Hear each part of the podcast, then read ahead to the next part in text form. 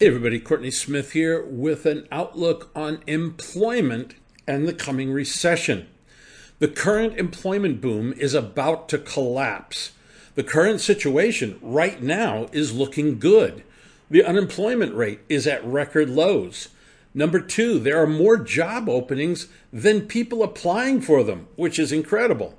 The economy is still expanding, although at a much weaker level, and wages are rising. So that's the current situation. However, as an investor, I have to live in the future, not the present. There are some big warning signs that suggest we're about to turn the corner and start to see some bad numbers in the employment sectors. Well, what are these factors? Number one, small business outlook is at record lows. It's plunging. Large businesses are not the drivers of employment. Small companies are. In fact, are you ready for this? The same number of people work for the S&P 500 companies as did in 1950. They don't grow earn they don't grow employees. It's small companies that drive employment. So this drop in outlook by small business is a precursor for a halt in hiring later in the year. Number two, rising wages are one reason why small businesses are so pessimistic. They can't afford to hire more people. So they will hang on to who they have and possibly just pay them for extra hours. So we should see wages go up a little bit more as there's more uh, overtime, but the total payments to workers will not go up.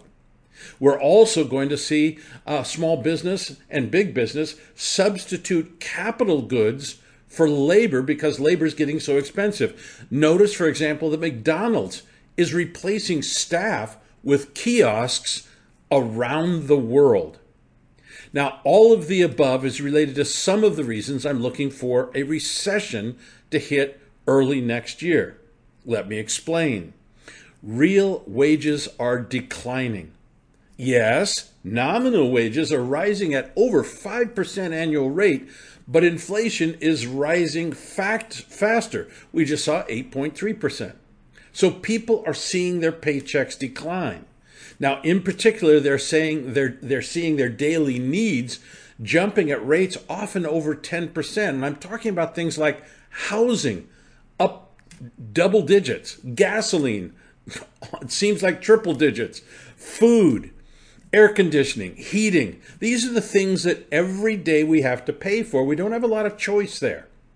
These are the things we use every day. And inflation is actually being held to only 8.3% because services are very are just now starting to climb rapidly. So I would argue that real wages are actually declining faster than the official rate because it's these daily items that are going up at double digit rates. And for poor people, they're getting wiped out by inflation, which means that people will stop spending on things that are discretionary. Sure, they'll st- still spend money on services like haircuts and going to the doctor and drugs that they need and so on and so forth, but goods will be shunned. I'd like to get a new car, but I'll hang on to this one for another year. I'd love to get an 80 inch TV, but I'll hang on to my 55 inch TV a little longer, and so on. So a lot of decisions are going to be pushed off into the future. So manufacturers of discretionary goods, like my examples, are starting to get hit right now. Now, here's the sequence of events that you will see as the recession unfolds.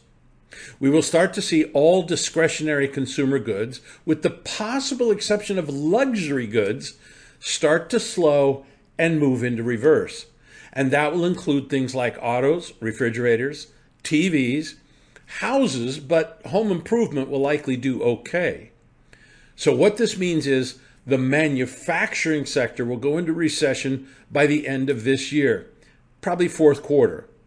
And what that means then is if we want to make money from this, which of course is the point of this uh, this exercise that we're doing is we're going to have to short things like sector ETFs, buy inverse ETFs. We're going to want to short stocks that are in those sector ETFs. And we're going to want to sell stocks that represent suppliers to those sectors. Now, of course, if you want to see the exact stocks that I'm shorting, you really should learn more about my weekly video newsletter, Wall Street Winners. The link is below. We'll talk to you later.